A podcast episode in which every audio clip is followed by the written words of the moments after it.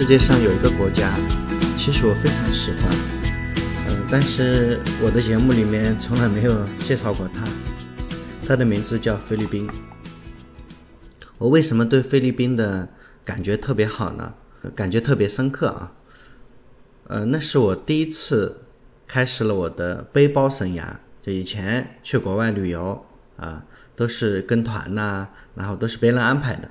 啊，从那次开始啊，我去菲律宾啊，大概是一一年的时候，我是跟着朋友一起去的，当地还有我们的朋友啊，所以有人接待。但是我是第一次啊，感觉特别的自由自在。啊，在此之前的老裴啊，那时候老裴啊七八年前嘛，呃，身体还比较好，呃，年纪比较轻，工作非常疯狂，在我的生命中只有工作，没有别的啊。这次菲律宾之行之后，我感觉啊，我的这种背包客的这种种子啊，已经在我的脑海深处，在我的内心深处已经根植下来了啊。在我的内心深处最脆弱的那个角落，最隐秘的那个角落，我知道那次改变了我对世界的看法啊。所以这个呃菲律宾之行对我的影响特别大，我也非常渴望跟大家分享一下啊。去菲律宾之前，我们发现啊，就菲律宾的签证啊特别容易啊，基本上没有被拒签的。但是实际上，菲律宾你还是要做一个傻瓜式的办理一下签证啊，虽然很容易过。说到这里，我要吐槽一下啊，呃，悲催的中国护照啊，到什么地方都要签证一下。我到了菲律宾才发现，我们那几个菲律宾的朋友啊，呃，他们有菲律宾的护照。菲律宾的护照反而啊可以免签世界上一百多个国家。虽然菲律宾其实是一个非常贫穷的国家，但是国际上还是蛮认可他们的。毕竟，呃，他们是一个民主国家嘛。我们啊一一年去菲律宾的时候，我们的目的地是一个非常小的菲律宾城市，叫做三宝岩。三宝岩，呃，这个叫三宝岩的地方啊，呃，神秘。啊，袖珍，但是他在菲律宾号称是第六大城市。哈哈嗯，我的朋友名字叫做阿坚，呃，阿坚是做渔业生意的，他在那里生活，全家生活的像个国王。我们在菲律宾走马观花的玩了一个多礼拜。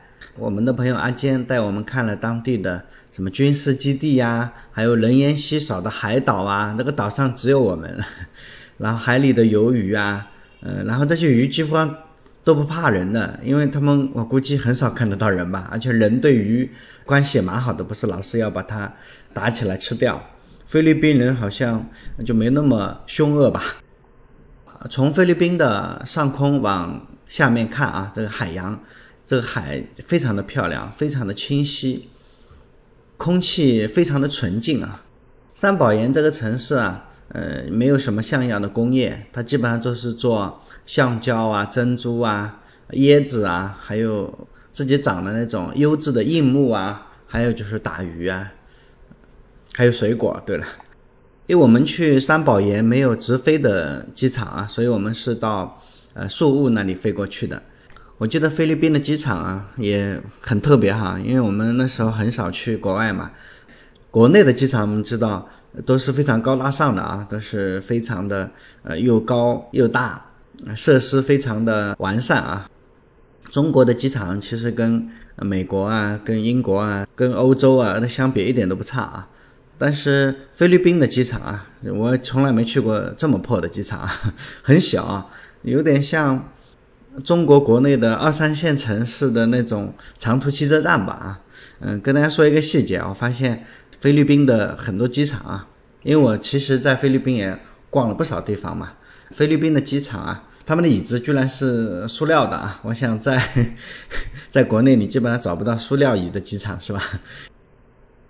第二天啊，我们就去了我们朋友，我那朋友叫阿坚，阿坚是开渔场的嘛，到他的呃渔场里面去看看啊，他们有一个非常大的晒渔场啊。因为三宝岩是菲律宾非常重要的一个渔业基地。呃，在晒鱼场，呃，晒鱼场旁边啊，就是住着晒鱼场的工人啊。晒鱼场的工人，我看的房子啊，基本上都是茅屋啊，都是用竹子啊、竹片呐、茅草啊搭起来的。嗯，但是有一个很重要的特点啊，就是我以前从来没有想到过啊，住的那个地方应该是呃又脏又臭，条件不是很好。但是我看到每一个在渔场里的工人哈，你只要看到他，嗯，因为我们是游客嘛，我就带着我们的相机，我的相机如果对准他，啊，他一般都会笑。哎，我觉得这个跟国内啊，就差别就非常大。在中国，你都不敢拿起自己的相机嘛，对吧？拿起相机对着一个陌生人拍，那个陌生人啊，我估计在中国的话，十有八九会跳起来，是吧？嗯，如果到了欧美国家，你拿这个相机拍人，我觉得非常的不礼貌，对吧？但是这里人呢，呃，反正他们非常配合，你只要把相机对准他，他一定会对你微笑，觉得很开心啊。三宝岩这个城市受西班牙文化影响非常大啊。听我的朋友阿坚说，在所有的菲律宾城市里面啊，三宝岩是菲律宾最靠南面的那个港口，然后他们是也是最具有这种西班牙风情的。他们的这个城市里面有百分之七十的人来讲西班牙语，有西班牙卡斯蒂利亚语的这种痕迹啊。说到这个语言啊。我在菲律宾也是第一次啊，看到我的朋友，他有个女儿，名字叫啊叫 Grace 啊，我想起来了，只有大概五六岁的样子啊，啊，但是这个 Grace 很厉害啊，他会讲哪几种语言呢？他会讲英语，因为他们学校教英语，然后他当然也会讲当地跟小孩子在一起嘛，会讲当地的土话，然后呢也会讲西班牙语。三宝岩很多人都会讲西班牙语啊。因为菲律宾以前被西班牙殖民过，所以受伊斯兰文化、受西班牙的文化其实是影响非常大的啊。所以你看看这个 Grace，她的爸爸是潮州人，会讲闽南话；她的妈妈是香港人，所以她也会讲广东话。还有很多华人都是讲普通话的啊，而且菲律宾的华人基本上都会讲普通话，因为父母啊，呃，都会要求孩子会讲普通话。所以你看看这 Grace 会讲哪些语言啊？我们再掰着手指头说一下，呃，英语、西班牙语、当地土话、广东话、闽南话、普通话，是吧？孩子从小就非常有语言天赋啊。我们跟这个 Grace，呃，一会儿用普通话讲，一会儿用英语讲，然后。还逗他，让他教我们西班牙语啊，挺有意思的。三宝岩这个小城市里面啊，有大概六七成的人是天主教徒，然后有两成的人是穆斯林，还有各种各样的少数族裔。这些宗教啊，这些寺庙啊，天主教堂啊、清真寺啊，同时在这个地方存在啊。天主教和穆斯林在这个土地上啊，和睦共处啊。三宝岩，你可以到处看到西班牙人留下来的建筑，还有美丽的海滩、独特的风土人情。老裴旅游呢，跟一般人不一样哈，一般人都喜欢去景点，其实老裴对景点啊其实不是很感兴趣。老裴最感兴趣的是走入寻常百姓家，跟当地的老百姓聊聊天嘛。我很想知道他们是怎么生活的。呃，这次也一样啊，我也走进了当地的三宝岩。普通老百姓的家里面啊，就是那些小茅房里面，那小茅房都是竹子啊、竹片呐、茅草搭的，外面看脏脏的，然后旁边还有臭水沟，但进去的话，里面还是蛮干净的。呃，你只要走进去，他们非常欢迎你的，很开心啊，他们也不见外啊，就跟你冲你笑笑，然后就可以跟你开始聊天了。特别是小孩啊，他一一点都不见外的。菲律宾人用的钱币叫做 peso 啊。大概跟人民币的比值大概是一比五吧。呃，但我出去出门的时候，我的菲律宾朋友就送了我很多硬币，一大把硬币啊。那个硬币里面还有一毛的、两毛的啊，就相当于中国人的，像中国的硬币的话就几分钱啊。哎，这个干嘛用的呢？后来我发现这个硬币非常管用。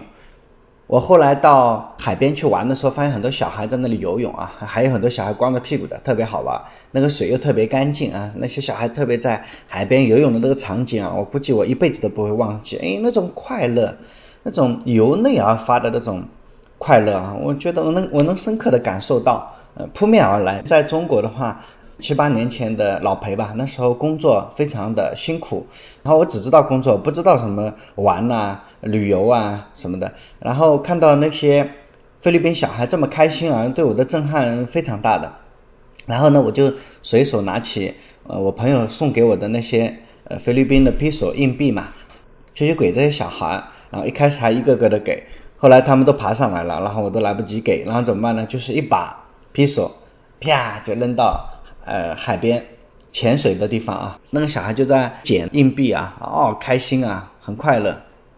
最后阿坚还给我出了这样一个主意啊，就把我们身边所有的硬币全部都集中起来，然后向前海那个地方啪撒过去啊，我估计有几百个硬币吧。哇，那些小孩周围游泳的小孩全部都集中过来了，然后都跑到那里去潜水捡那个硬币啊，特别有意思。我们那天把我们身边所有能找到的硬币全部都花掉了，都撒到了海里面。说到三宝岩，我记得那时候还有一个非常好玩的呃住宿的方式啊，叫树上旅社，没听说过吧？树上旅社，但是好像要向市政府登记啊，你可以免费的在树上呃住一个晚上，但是一定是在市政府指定的一个公园里面啊。在公园里面那个呃这山坡上啊，上面有很多树，你可以住在这个树上。那次我没来得及，下次有机会的话可以去住住看啊。我估计菲律宾人无所谓，像我们这样的人，我们都是娇生惯养的，我估计不一定能够睡得好。我们的朋友阿坚，他跟当地的呃军事基地的那些将军关系很好。阿坚是一个呃企业家嘛，蛮有钱的，带我们一起去。呃，军事基地里面来玩。菲律宾曾经是美国在亚太地区非常重要的军事中心枢纽啊。现在菲律宾的军事不像以前那么重要了啊。但是那个三宝岩的海军基地，呃，也还是规模蛮大的。我们过去呃打枪特别有意思。然后我们去的时候心里还非常紧张。菲律宾跟美国一样啊，这个枪支是合法的。大街上到处都是持枪的保安。我们是一一年去的菲律宾，后来大概一三年的时候吧，两三年后啊，菲律宾的反政府武装叫摩洛民族解放阵线进攻三宝岩，而且跟菲律宾的政府军爆发了冲突。呃，朋友阿坚一家哈还背井离乡离开了三宝岩。呃，他在离开三宝岩的时候，呃，拍了很多。现场的冲突的一些照片，呃，三宝岩的大街小巷上到处都是打仗之后的残垣断壁啊，还有很多鲜血啊，看着蛮可怜的啊。摩洛伊斯兰解放阵线啊，是菲律宾最大的穆斯林反政府的武装组织，我们简称叫摩解。呃，摩羯他们跟菲律宾政府打仗啊，至少已经造成十五万人丧生了。第二年。美军和菲律宾军队啊，就在那里进行联合军演。我在国内的呃中央电视台的新闻联播里面还看到了这个镜头。一年后，我居然能够在中国看到这个黄罗格式的地方，啊，很震撼啊！那个地方非常漂亮，是个军事基地，看上去就像是一个公园一样。旁边是个靶场，我们就在靶场那里玩。那个靶场草木丰盛啊，环境非常的优雅。我第一次。拿枪是在读高中军训的时候，那时候拿那个枪比较土嘛，然后一点感觉也没有。呃，这次我看到的那些枪，是我们在电影里经常看到的那种啊，蛮高大上的，还有冲锋枪呢，还有步枪，还有手枪。我记得我拿那个手枪试了一下，打大概二十米远的地方吧，我居然打不中啊，就是那个靶还蛮大的，但是我只有二十米远的地方的东西，我打不到这个靶。我打了很多枪都打不到，而且声音还特别响啊！响到什么地步呢？不用耳朵捂着很难受的，所以打枪的时候必须得拿一个类似于耳机一样的东西啊，把那耳朵捂住啊，要不然其实声音是很响的，很难听，嘣嘣，那耳朵都震聋了。所以我们电视里面啊看到的中国的抗日神剧里面说拿个手枪啊，哐当哐当随便打，其实这种状况如果拿真枪的话，完全不是这么一回事啊。而且二十米远的那个标靶，老裴打了十几二十枪都没打到。你想想看，其实难度还是蛮大的。呃，端正打枪的姿势，不被枪声扰乱，其实蛮难的。做这期节目之前，呃，我特意查了一下我们当时去的那个岛啊，我估计啊，因为当时去的时候完全不记得了，因为我们阿坚带着我们去的嘛。他自己是打鱼的嘛，有很多船，他有五艘船啊，一次打鱼有五艘船要过去，其中有一艘叫做母船，还有一艘叫做什么拖船，还有一艘什么呃下网的船，诸如此类的。大概一次打鱼起码要五艘船去。那次呢，他带我们去岛上啊，那个岛叫有可能叫上马岛，我们上了他的船，然后他带了大概十几二十个他的朋友，我们一起去的那个岛上。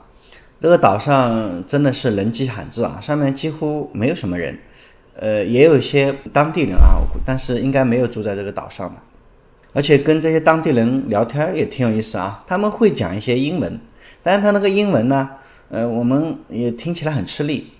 后来阿坚告诉我，这个当地人说话的方式啊，就是英语、菲律宾语，嗯，还有菲律宾的一些方言，然后还有。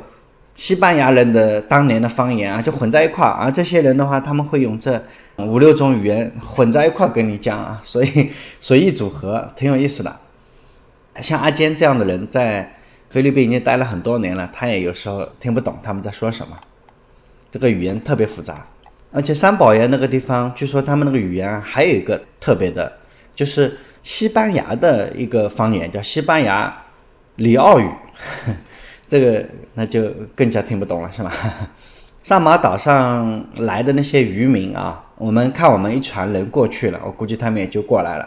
然后他们拿着很多小螃蟹啊、海胆呐过来兜售。那个海胆啊，那吃海胆也特别有意思。在国内，我记得海胆啊，那可是个好东西嘛。那个海胆是论个卖的，一个多少钱？一个多少钱？但是在岛上有一个老太太，渔民啊。拿着一桶啊，就是我们家里面那种铁皮桶啊，这种蛮大的一桶啊，他拎着还蛮吃力的跑过来，说这一桶要卖给我们，因为我们语言不通嘛，当地的那几个华裔在跟他聊天，最后把那一桶海胆全部都买下来了。我后来问了一下，那一桶多少钱呢？啊，那个对我来说简直不可思议，就二十块钱人民币一桶海胆啊。这些渔民也挺有意思啊，那渔民。他们开的那个船呢？他们用的打鱼的那个船特别小，他们把这个船叫做邦卡，就是他们的小船。很多当地的渔民啊，就住在他们特别小的一些小岛上，他们也很少去呃城市里边，就一直住在这种非常小的小岛上。他们有这个非常小的小船，这是他们的生活。整个菲律宾的话，华裔啊虽然是个少数族裔，但是华裔特别有钱，当地人。菲律宾本地人啊都不太有钱啊，比较穷，因为什么呢？菲律宾人跟华裔有一个很大的差别，就是华裔嘛，中国人，呃，比较喜欢赚钱，比较热爱劳动，是吧？菲律宾人呢，他们呃工作就不太努力啊，就算是这些打鱼的穷人哈，他们经常是这样的。他们说，阿坚跟我说，当地的渔民啊，打鱼啊，一般都只打呃当天吃的，就是如果一天他打了很多鱼的话啊，如果他吃不完。呃，他觉得他自己吃不完，就把有可能吃不完的那些鱼直接就扔到海里去了。他们没有把这个鱼留下来卖给别人那个习惯，他们也没有储蓄的习惯，所以菲律宾人呃就会比较穷嘛。阿坚的老婆还跟我说，菲律宾人当地有一个舞蹈抓手舞，挺有意思的。我好像在新加坡的时候，他们说当地的土著也会跳这个舞，叫抓手舞，从空中伸开五指，再把它揪回来。他们还给这个跳舞的方式给他进行了一个配音，叫做“赚三块花五块，赚三块花五块”。这就是呃中国人对扎手舞的解释啊。